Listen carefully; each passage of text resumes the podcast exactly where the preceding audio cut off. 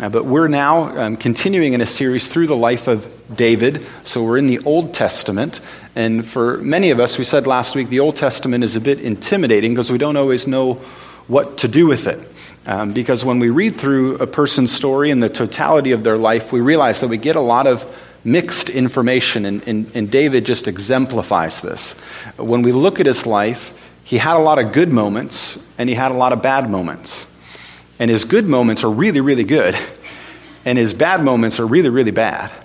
And the good moments don't cancel out the bad, and the bad moments don't cancel out the good. They're both there for us to look at and reflect on and say, wow, how did he at times have that kind of courage and faith? And then other times, how did he have that lack of faith and lack of courage and that disobedience that he had? So when we look at his life in the totality of it, we realize that he's not perfect and none of us are perfect. And what he experienced, in many ways, we will. We have good days and bad days. I was able to have uh, lunch this week with someone who wasn't here last week as we kicked off the series, but he just said, Oh, David, great soldier, horrible father. I can relate to him. He gives me hope that there's hope for people like me. And it was, yeah, that, that's one of the goals, is to look at someone who is flawed and yet faithful to realize that God isn't looking at us and hoping that we'll become perfect. He knows exactly our weaknesses, He knows our limitations. He knows all of our struggles and all of our temptations, and He's willing to use us in spite of all those things. And He loves us in spite of all of those things. And so when we go to David's life, we, we learn that. But if you uh, aren't here for the whole series, you know, you might come in on one of the messages when we're looking at the better parts of David's life, or you might come in when we're only looking at the, uh, some, of, some of his worst moments. Um, but even if you can't be with us for this series, I encourage you to look at his whole life. And then also look later as one would come. His name is Jesus, who was happy to be referred to as the son of David, who would then change and transform the way we look at everyone in the world, not just David. But now I invite you to take a Bible and to open it. We're going to be in 1 Samuel chapter 17. Which, if you're using one of the Bibles that's provided for you there in the pew, you'll find it on page 239. 1 Samuel chapter 17, we're at the very, very earliest stages of David's life. And these are some of his better moments. We're going to read probably his most famous story of, of heroism and courage on behalf of God and his people. But it's a very, very long chapter, so we're going we're to break up the reading. And one of our goals also in this series, uh, David is referred to as someone after the Lord's own heart. And in 1st and 2nd Samuel, we get a lot of the events of David's life, but it's actually in the Psalms that we get even a better picture of the heart of this man.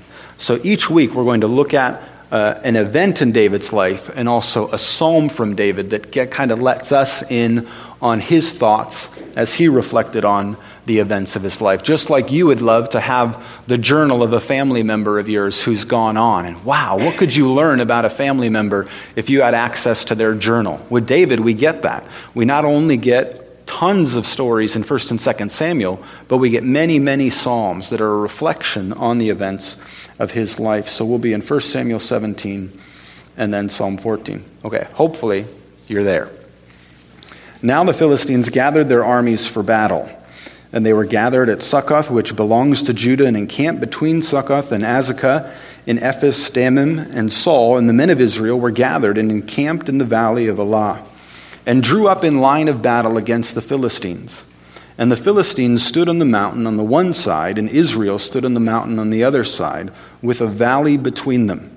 And there came out from the camp of the Philistines a champion named Goliath of Gath, whose height was six cubits and a span he had a helmet of bronze on his head, and he was armed with a coat of mail, and the weight of the coat was 5,000 shekels of bronze.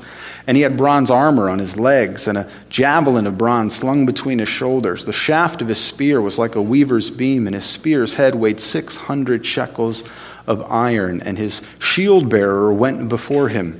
He stood and shouted to the ranks of Israel, Why have you come out to draw up for battle? Am I not a Philistine, and are you not servants of Saul? Choose a man for yourselves and let him come down to me. If he is able to fight with me and kill me, then we will be your servants. But if I prevail against him and kill him, then you shall be our servants and serve us. And the Philistines said, I defy the ranks of Israel this day. Give me a man that we may fight together. When Saul and all Israel heard these words of the Philistine, they were dismayed and greatly afraid. Now, David was the son of an Ephrathite of Bethlehem in Judah named Jesse, who had eight sons. In the days of Saul, the man was already old and advanced in years. The three oldest sons of Jesse had followed Saul to the battle. The names of his three sons who went to the battle were Eliab, the firstborn, and next to him Abinadab, and the third Shammah. David was the youngest. The three eldest followed Saul, but David went back and forth from Saul to feed his father's sheep at Bethlehem. For 40 days, the Philistine came forward and took his stand morning and evening. And that's where we'll pause for a moment. So, here at the beginning, the stage is set. The Philistines have come out to battle, and the Philistine army and the Israelite army meet. They're both on a mountainside with only a valley between them. So, they're close enough that they can address each other, they can see each other, but to engage in all out battle, one of them or both of them have to choose to now go down into this valley. But they can see each other. And one of the first things that we see is that there is, in fact, in this world, real opposition. Our first point is just to recognize that in this world, there is real opposition. Sometimes we can think, well, there's believers and there's unbelievers. And so we define unbelievers as simply a lack of something. But there's also within believers a whole different subset of categories, and in unbelievers, a whole subset of categories. And with the Philistines, they didn't just not believe in Israel and the God of Israel, but they were actively opposed to the God of Israel. And they wanted to fight Israel. They were hostile, they were angry, they were violent, and they wanted war. And we still live in a world where there is real opposition. When we look on the globe and see different ethnicities, different cultures, different languages spoken, those aren't just differences, but many of those differences end up causing people to fight with one another, where one group isn't just different than another, but they hate that other group. They want to see the end of that other group. And there is opposition throughout this world it still exists. That some people, in their disbelief, are not indifferent about it, they're passionate about it, and they are opposed to God. You don't even have just been paying partial attention to the news in the last several weeks to know that there, are, there is real opposition out there. And there are people who will take their convictions and their beliefs to their logical conclusion, and they will make war with Christians. And actually, it's been now for almost a decade where you would not want to have been a Christian almost anywhere in the Middle East. There's opposition that's being faced by believers in places all throughout our day. It is real, it is serious. We sometimes, because most of our choices are between types of entertainment, struggle to think that there are people out there that make choices about life and death in that way and who they want to fight that day. Because we're so secure most of the time in our own settings that the choices that confront us on a regular basis are mostly choices of convenience and choices of luxury. But for the majority of the world, they make choices in very, very different terms. They think in terms of survival, they think in terms of revenge, and there is real opposition this very week, uh, two things were drawn up in the news. One is a nation, as a world community, the events of September 11th were re- remembered on its 13th anniversary. But then locally, the news broke that a school shooter locally in Chardon, who is in prison outside of Toledo, had escaped prison. And when the first couple of news stories came out, it actually was using his full name, which the news had never done before, so that we didn't even recognize who they were referring to, just so and so broke out of prison. But then when they abbreviate it the way they had abbreviated when the school shooting had happened, it was, oh my goodness, that guy escaped from prison. And so on Friday, the entire school system, even though he was captured again, was closed and simply open with guidance counselors and principals to speak with students for counseling. Because for a moment, there was that sense that an enemy is loose. Someone who was cold heartedly set on the destruction of other people, for a moment, was loose. And there are people like that in this world. The opposition is real. Jesus himself, who made the absolutely radical and counterintuitive claim that we're supposed to love our enemies, in saying that, he was acknowledging that there are enemies. There are enemies in this world. There are enemies to your life and to mine. They exist. It's not superficial. It's not just made up. It's not just a, a conspiracy theory. When he told his followers to love your enemies, he was implicitly acknowledging to, to them that there will be opposition that they face. It'll be real, it'll be serious. Some of them will suffer in ways that others won't. Sometimes, if we have enough good days in a row, we just tend to forget that. That there is a battle that rages all around us and that we need as much as possible to take our faith seriously because if we want our faith to manifest itself as strong in conflict, we have to always realize that it's there, it's present, that we could be called at any moment to sacrifice for our faith. Here, the Philistines gathered together for battle, and then we see these events unfold. We don't know when our enemies will manifest themselves but none of us will get through life on this earth without opposition, without difficulty. It's real. They understood that, they knew that. So here they are gathered on two sides. This opposition is real, but there's also, so for the Philistines, there's this real opposition towards God and towards the people of Israel. But within the people of Israel, there's a practical atheism. So there's this passionate disbelief, but in the people of Israel, there's this practical atheism because here they are now assembled at a potential battle with each other. Goliath comes out and offers a proposition that instead of all of them going to battle with each other, that he would come as a representative of the, of the entire nation. And that Israel can send a representative of their entire nation, and just the two of them will fight. But the, con- the, the consequences of that fight will affect everyone. So if Goliath loses, all the Philistines lose. If the representative of Israel loses, all of Israel loses. But it's actually a reasonable way of battle. It's saying in, instead of multiple, multiple unnecessary deaths, let's have representatives from each group come out and fight. And so he comes and he makes this offer. And then it says that it completely frightened Saul and all Israel. They were dismayed and greatly afraid in verse 11. Then we find out that David, who's not part of this battle, he's not in the army yet, his three older brothers are. David's responsible to send food from his father to his other brothers, and then he has to come back and feed the sheep, and he's going back and forth. And we find out at the end of verse 16 that this has now gone on for 40 days. So, for 40 days, this challenge is continuing to be offered. And there's no one from the nation of Israel who's willing to stand up against this challenge. So, though they, if, if you gave them a theological exam, you would say, Do you believe in God? They would say, I do believe in God. Do you believe in Him enough to go take this challenge? Um, I don't. Okay. So you're acting as if you don't believe in him. You're practically an atheist because though you believe in him, you don't believe in him enough that he's affecting your decisions. You're not willing to follow his, his orders. So actually, whether you believed in him or not, your behavior would be the same at this point in time, wouldn't it?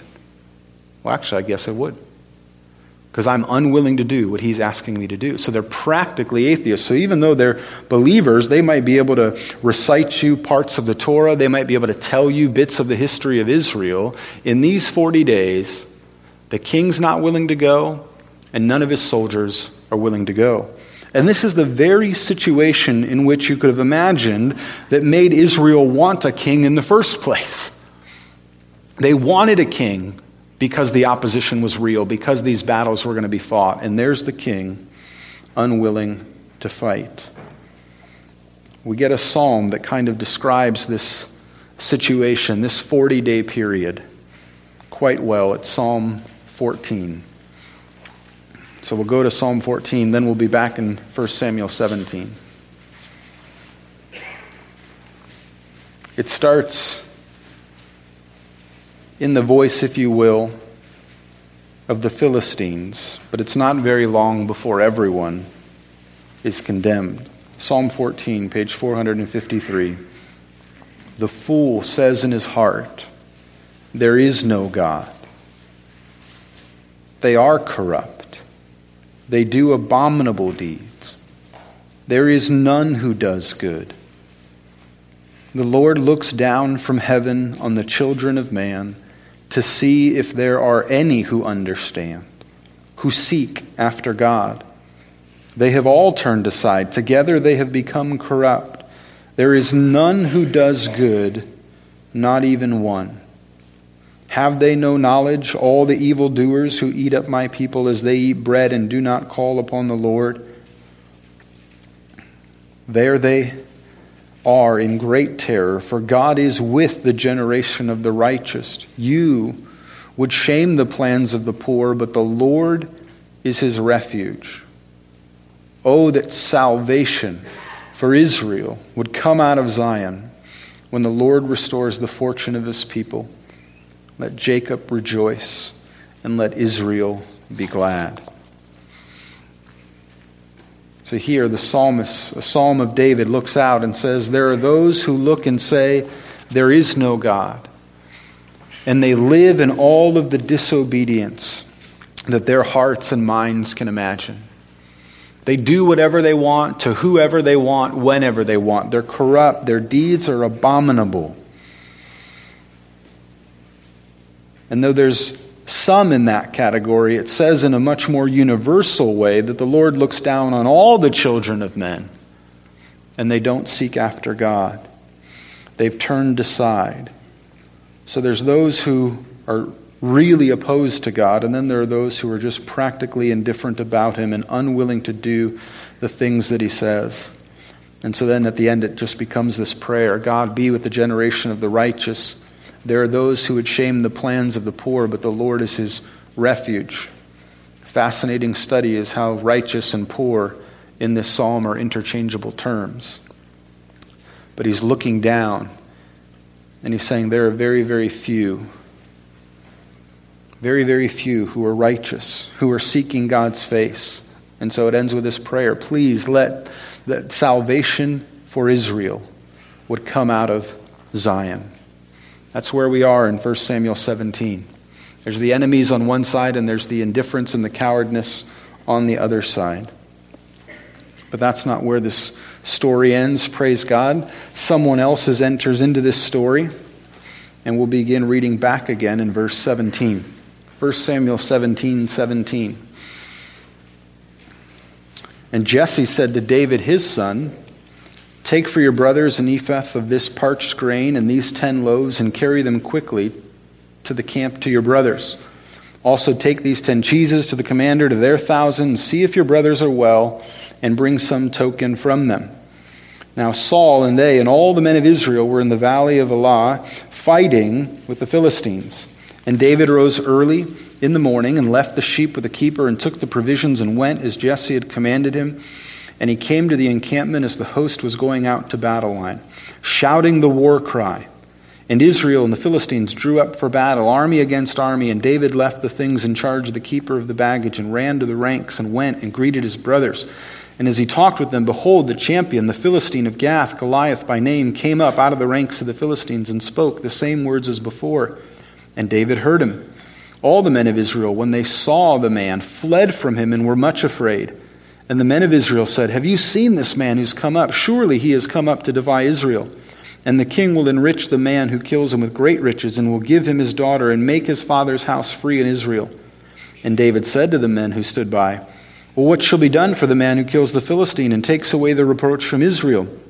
For who is this uncircumcised Philistine that he should defy the armies of the living God? And the people answered him in the same way So shall it be done to the man who kills him. Now, Eliab, his eldest brother, heard that he spoke to the men, and his anger was kindled against David. And he said, Why have you come down? And with whom have you left those few sheep in the wilderness? I know your presumption and the evil of your heart, for you have come down to see the battle. And David said, What have I done now? Was it not but a word? And he turned away from him toward another and spoke in the same way. And the people answered him again as before. When the words that David spoke were heard, they repeated them before Saul, and he sent for him. And David said to Saul, Let no man's heart fail because of him. Your servant will go and fight with this Philistine. And Saul said to David, You're not able to go against this Philistine to fight with him, for you're but a youth. And he has been a man of war from his youth. I just love that phrase. He's been killing people longer than you've been alive, is the contrast. You're a youth, and he's a warrior. Verse 35, or verse 34. But David said to Saul, Your servant used to keep sheep for his father. And when there came a lion or a bear and took a lamb from the flock, I went after him and struck him and delivered it out of his mouth. And if he arose against me, I caught him by his beard and struck him and killed him. Your servant has struck down both lions and bears, and this uncircumcised Philistine shall be like one of them, for he has defied the armies of the living God. And David said, The Lord who delivered me from the paw of the lion and the paw of the bear will deliver me from the hand of this Philistine. Saul said to David, Go, and the Lord be with you. Then Saul clothed David with his armor. He put a helmet of bronze on his head and clothed him with a coat of mail. And David strapped his sword over his armor, and he tried in vain to go for he had not tested them. Then David said to Saul, I, I, can't go with these. I've not tested them. And so David put them off, and he took his staff in his hand and chose five smooth stones from the brook and put them in his shepherd's pouch. His sling was in his hand, and he approached the Philistine. And the Philistine moved forward and came near to David with a shield bearer in front of him. And when the Philistine looked and saw David, his, he disdained him, for he was but a youth ruddy and handsome in appearance. And the Philistine said to David, Am I a dog that you come to me with sticks? And the Philistine cursed David by his gods. And the Philistine said to David, Come to me, and I'll give your flesh to the birds of the air and to the beasts of the field. Then David said to the Philistine, You come to me with a sword and with a spear and with a javelin, but I come to you in the name of the Lord of hosts, the God of the armies of Israel, whom you have defied. This day the Lord will deliver you into my hand and I will strike you down and cut off your head, and I will give the dead bodies of the hosts of the Philistines this day to the birds of the air, to the wild beasts of the earth, that all the earth may know that there is a God in Israel, and that all this assembly may know that the Lord saves not with sword and spear, for the battle is the Lord's, and he will give you into our hand. That's where we'll stop. So, with this real opposition, with this practical atheism, there is one who has faithful ambition, and that's David. As he comes and he's just doing his job, he's delivering the food that his father had asked him to deliver to his brothers. Things start to get loud, the, the trumpets are sounding, there's a sense that a battle is about to begin, and so he just leaves that behind, wants to get to the front lines to see what's going on. And he hears the very same thing that had been spoken for 40 days in Israel the charges of Goliath, his challenge to have a representative battle that affected both nations.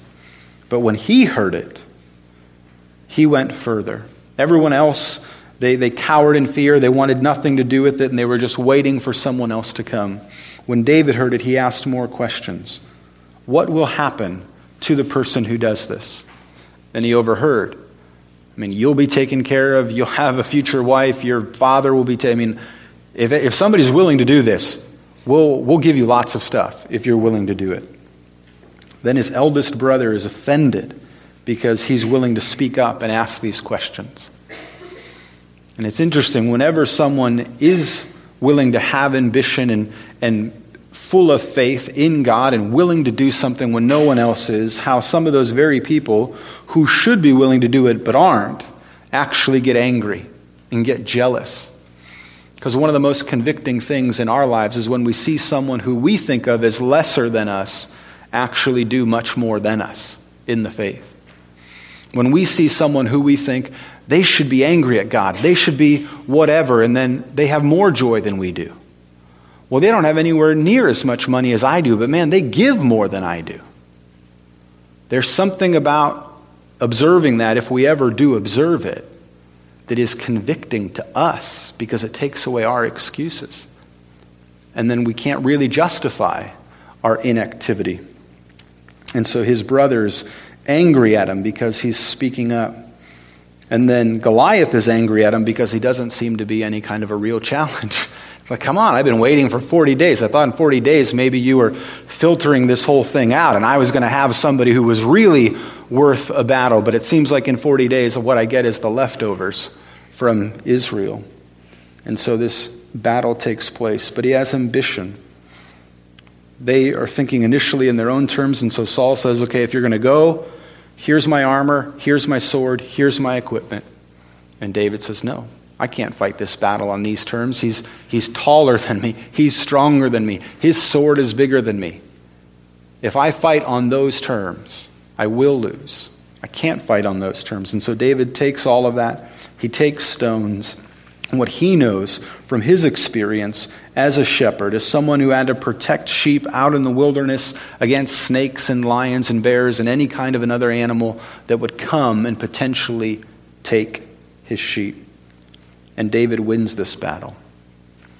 He takes his sling and he sends the stone, and on his first try, he knocks Goliath in the head, and he does everything that he said he would do.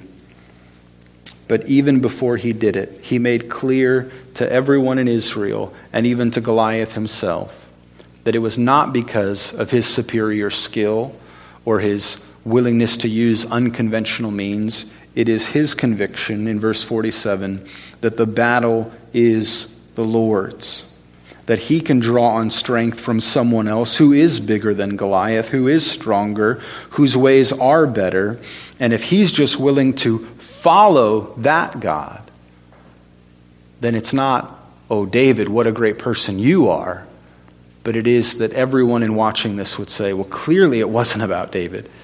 Only God could have done this. Only God could have brought victory in this situation. Those two people side by side, there's not even a point in taking bets. We know who's going to win. Only God could bring about this victory. So, even in this situation where David has this faithful ambition, his ambition is to follow God, to not trust himself, to trust in the Lord, to fight the battle for him. And then what follows is total salvation. You can read the end of the chapter to see, but they, the, the terms had been set. If David wins, then all of the Philistines lose. If Goliath would have won, then all of Israel would have lost.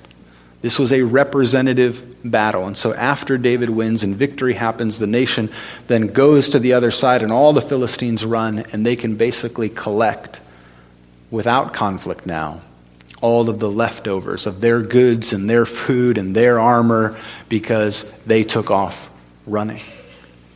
And on this day, in this battle, there was total victory.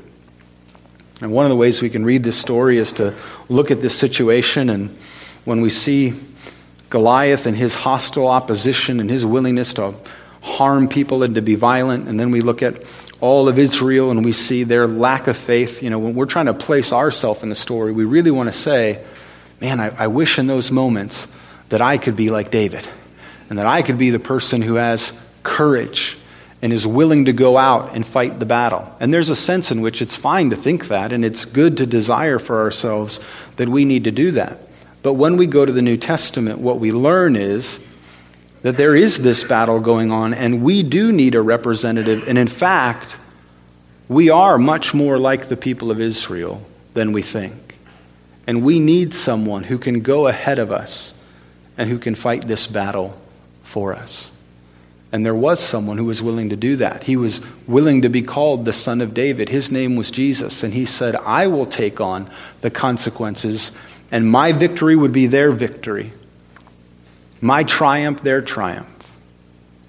And that's what we need someone who is more faithful than we are, who has more ambition than we are, who is willing to do what we are unwilling to do. But there's even something different in Jesus' story because Jesus is not just another David. He didn't come and he was a better military commander. There's the people of Israel, and there's the people of the Philistines. And what Jesus desires is a victory in which both of them can be set free. The one who told us to love our enemies chooses to fight the battle in such a way that his, his enemies at the end could actually become his friends. So, unlike David, for Jesus, it was not, I just need to go and destroy the enemy, and then they'll all be gone. But for Jesus, the choice before him was, Am I willing to go and die for my enemy? Am I willing to be the one who dies so that they all stop fighting each other? So that not just Israel could be saved, but that the Gentiles could be saved, so that they could become then, in what is called the body of Christ, actually one family. Reconciled, restored, no more hostility between them. Because someone was willing to die so that all of them could be set free. This is what Paul is talking about in Romans chapter 5. If you still have a Bible open, you can turn and see what Paul says in Romans chapter 5 about the death of Christ on page 942.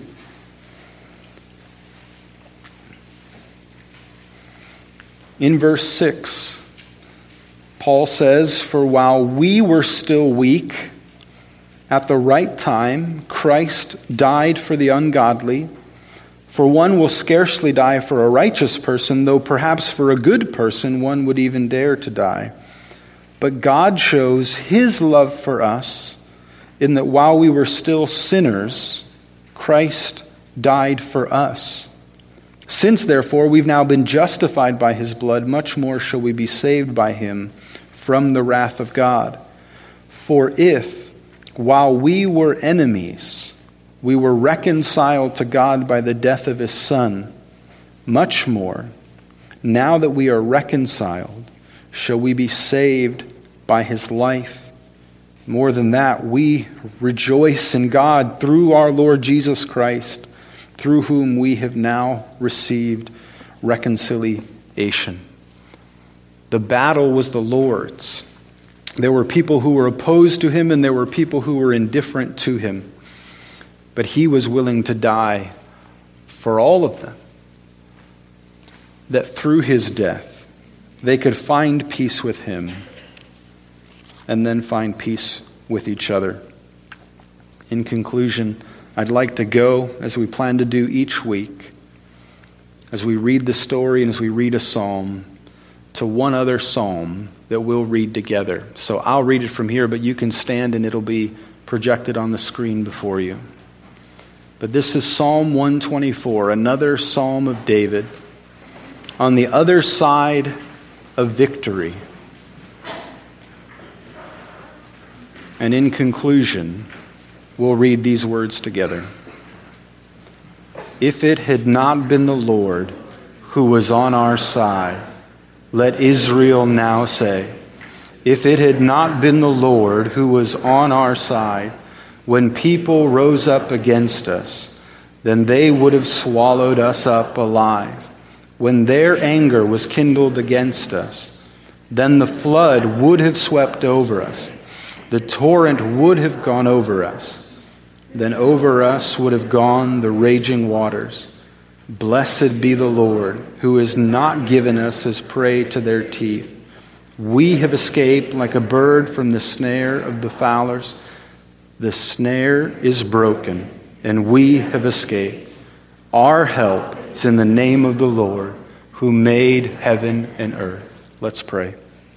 Heavenly Father, we thank you for your willingness to love us, and in loving us, to fight for us, and in loving us, to make us your enemies into your friends we do stand here and we say that if it's not for you, we would be defeated.